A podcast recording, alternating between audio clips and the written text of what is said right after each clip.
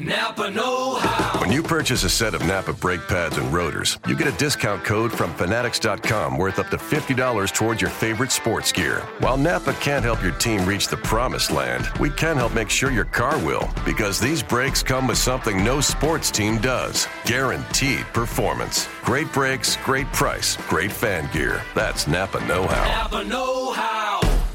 Offer expires September 30th, 2017. You are Locked On Rams, your daily Los Angeles Rams podcast, part of the Locked On Podcast Network.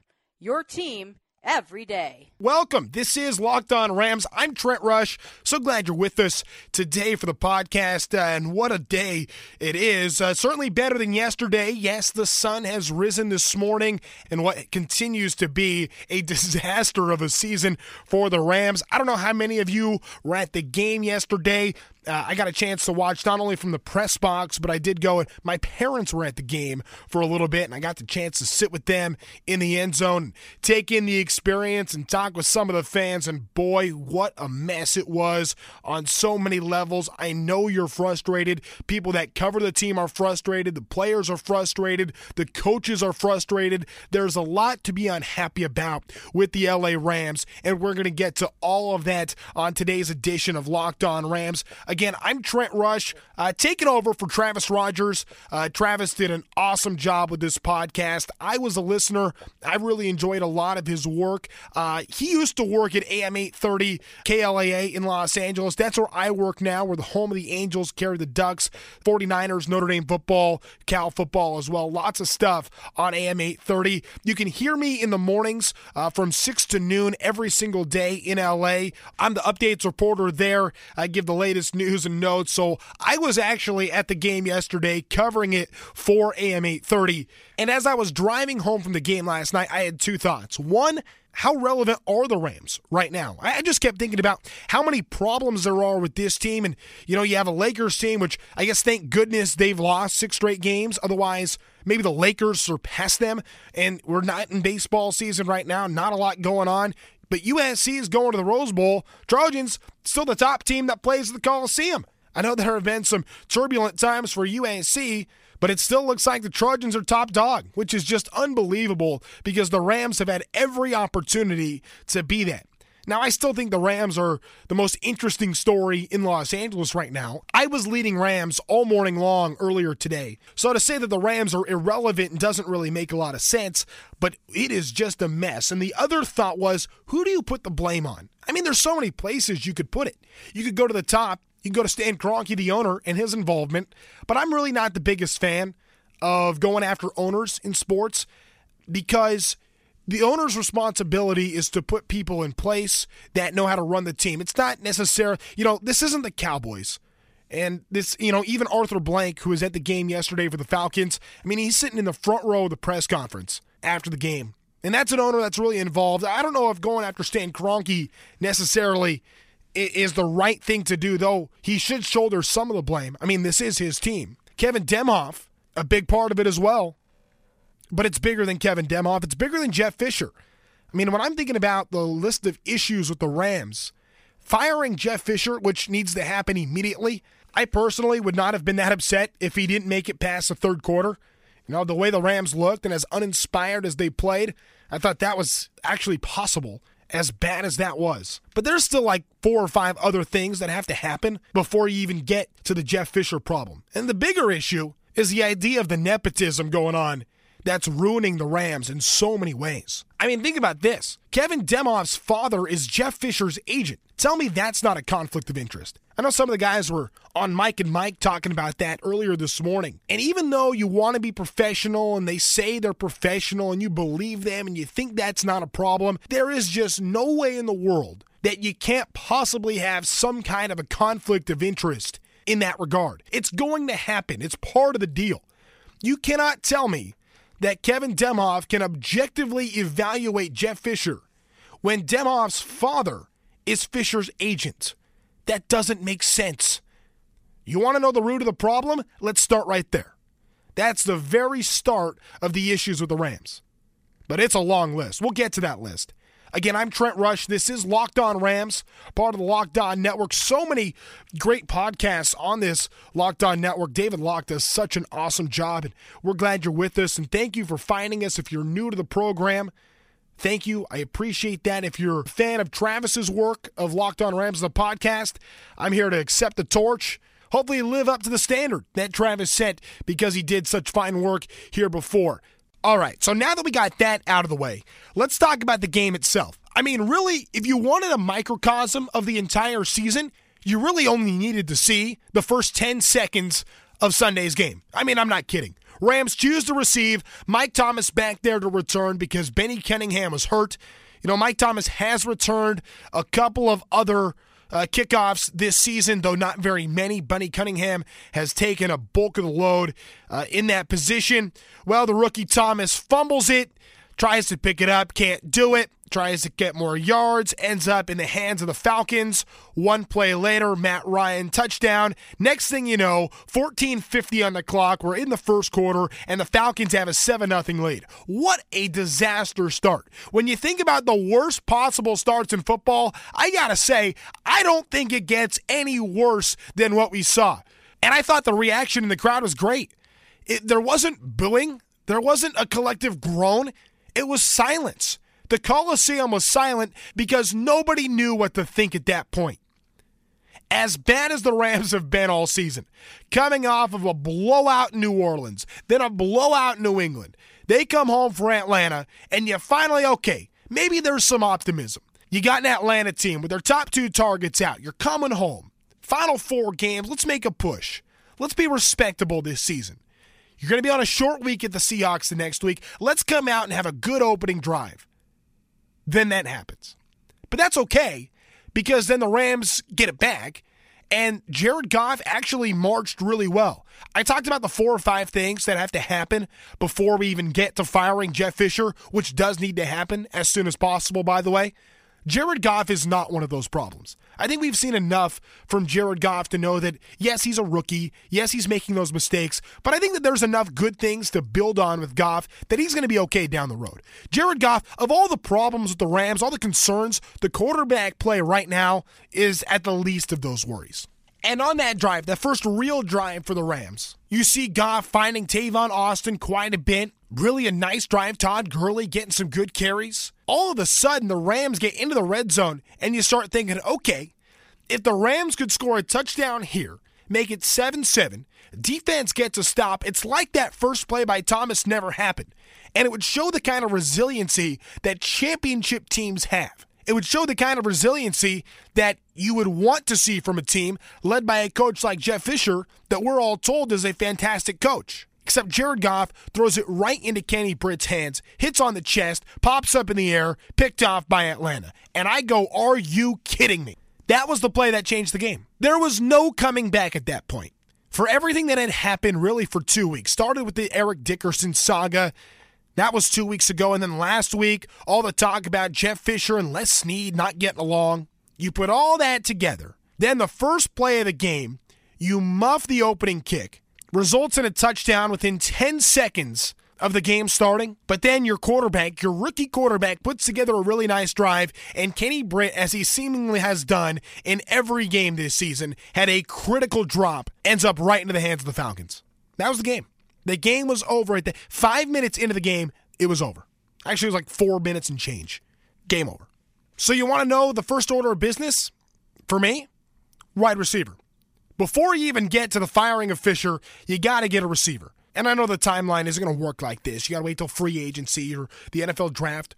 Except the Rams don't have a first round pick, so I guess free agency is it. Gotta go get a receiver. And before you even get to that, why even deal with Kenny Britt and Brian Quick right now? I understand why you have to have Tavon Austin. He's a slot guy, and you know his speed makes him electric. I know that it hasn't resulted in the kind of success that the Rams were hoping for when they signed him to that monster contract at the beginning of the season. But first order of business is get a receiver. Why not see more Pharoh Cooper? Why not see more Michael Thomas? Give those guys more reps. Let them go. What do you have to lose at this point? You know Kenny Britt and Brian Quick can't catch. You know they can't catch the football. Put someone in that can. I don't care what you're paying those guys. Quite frankly, I was shocked that Brian Quick even made the team out of training camp. He was so bad there. But then was pretty good the first couple of weeks. Looked like all was well. but now we're right back to square one. But it's Kenny Britt's drop. And it, is it just me, or does it always seem like every Kenny Britt drop comes on third down? And it's always in a critical situation, too. It's always like it's in the red zone or on third down, or the Rams have to score on this drive. He's wide open, drops it. Now, he's made some really good catches, too. He's made some tough catches that most guys couldn't make. But the amount of drops, staggering. I don't know who's responsible for determining, like, what's a drop or not. I'm looking at some stats. They say Kenny Britt's only had two. We know that that's not accurate. But, like, Lance Kendricks has had four. Tavon Austin is at five. These are your studs. That's abysmal. That's really bad. And we know that that number is short of what it actually is. Here's a different stat. I want to know where the Rams rank in terms of balls that should have been caught but were not. I thought that's what drop meant, but I guess it should be balls that should have been caught but instead were not caught, or at least not caught by the right team, like what happened to Kenny Britt on Sunday.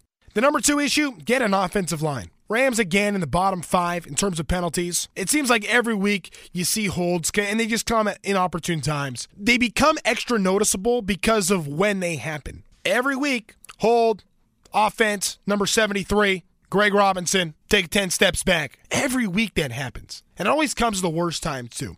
The Rams need like two offensive linemen. The Rams aren't like one offensive lineman away from being okay, but the, the whole offensive line needs to be revamped. But when you got a number one overall pick, a rookie quarterback that has shown some promise, he has shown flashes that he can be pretty good. What are the two things you have to do? First and foremost, protect him, give him targets. Boom. Really, that's not even one and two. That's really 1A and 1B. Targets, protection. That's what Jared Goff needs. You give Jared Goff that, all of a sudden the Rams offense pretty darn good because you also have a good young running back in Todd Gurley. I'm not saying he's the next superstar. I don't think Todd Gurley is going to be an elite tailback. But I think he's going to be a top third guy for several years. I, think Todd Gurley will be a very good, like a B plus running back for a long time. Todd Gurley's got some talent. He's had a down season, sophomore slump, call it what you want. Gurley's better than what we've seen. He's going to be all right. I don't think he's going to be elite, but Todd Gurley's a good tailback. You have a good young quarterback, a good young tailback, but you got to give him targets and protection. So that's two. And three, get yourself an offensive coordinator. Are y'all noticing a trend here? Basically, all of this has to do with the offense. Rob Boras has not done a good job this season. I know he says he wants to be creative and he's doing different things. He does that at times, but he doesn't do it enough. I tell you, I actually really like the way the Rams start games and the way they start second halves. That first drive coming out of a big break is always very good. The way the Rams start games is always strong. The plan is in place. It's well executed. I mean, you can't blame Boras for the Goff interception when it hits Kenny Britt right in the chest. That's not on Rob Boras. But what is on Rob Boras is as the game progresses, the efficiency and the play calling gets worse. Like as the game goes on, he falls off. It's almost like, and I don't know this, but it's almost like the game goes too fast for him. That Rob Boras can't quite keep up. I mean, he's a first year offensive coordinator. That's okay. But here's where first year offensive coordinators can have success. You can have success as a first year offensive coordinator if you're in a system with a ultra veteran quarterbacks coach or a head coach that's a creative, great offensive mind that really understands offense. Jeff Fisher is not that. Jeff Fisher's a smart football guy. Jeff Fisher is outstanding when it comes to understanding defense. I really don't think Jeff Fisher's actually a terrible coach. I think he's an okay coach that's in a really bad situation. But if Jeff Fisher could get himself a legitimate offensive coordinator, that changes everything with the Rams. The Rams do not have a legit offensive coordinator. Rob Boras is not that. And this is now two young offensive coordinators that Jeff Fisher has messed up on. So, yeah, got to get a new OC. That means Boras is out. That's three. Four, I'm going to lump them together. Snead and Fisher got to go. I know they got their extensions, but this is not working. This is not a shot at their knowledge of the game. I've spoken with both guys. Both these guys know football. Again, I like them. I like Jeff Fisher. I think Jeff Fisher is going to be a really great defensive coordinator for somebody if he wants it. But his time as a head coach, especially with the Rams, has to be over. This team will not continue to progress as long as Jeff Fisher is the head coach because the Rams were uninspired yesterday. The Rams quit in yesterday's game. I talk about that play where it goes off Kenny Britt's chest, the Goff interception. That was the game. The players knew that too because they didn't bounce back. They could have, they chose not to. The most frustrating part about this Rams team to me is that they're not necessarily getting beat by other teams, they're beating themselves. That was a theme discussed in the locker room plenty. Lots of guys talking about that. That's even something I put on Twitter in the third quarter. The Rams were beating themselves yesterday, and they continually beat themselves. All right, New England, yeah, they're better. All right. But you come home against Atlanta, no Julio Jones, no Sanu, Matt Ryan doesn't have targets. Rams think they got a chance. Which brings up another thing, by the way. Jeff Fisher said in the press conference that, yeah, not having those guys gave us a glimmer of hope. What's that supposed to mean? Hey, Jeff Fisher, does that mean that had Julio Jones been playing yesterday and he was a game time decision, had it gone the other way, that means before the game even kicked off, you would have thought the Rams didn't even have a chance? What does that say? This is the same team that before the season started said had the kind of talent to be better than 7 and 9, better than 8 and 8, better than 9 and 7. So then why are you 4 and 9 right now? Why have the Rams lost 8 of the last 9 games? Why have the Rams lost 4 games in a row? Those are the questions you have to ask. Yes, it's on Snead because he did not acquire the right talent, but it's more so on Fisher. Because with the resources that the Rams have used to get players, Fisher has not done enough to improve them. And on top of that, he's made poor decisions with the staff. That's the role of the head coach. You go make them better yourself, or if you can't do that, go get guys that can and put them on your staff. Jeff Fisher has failed to do that, and that's why the Rams have failed this season.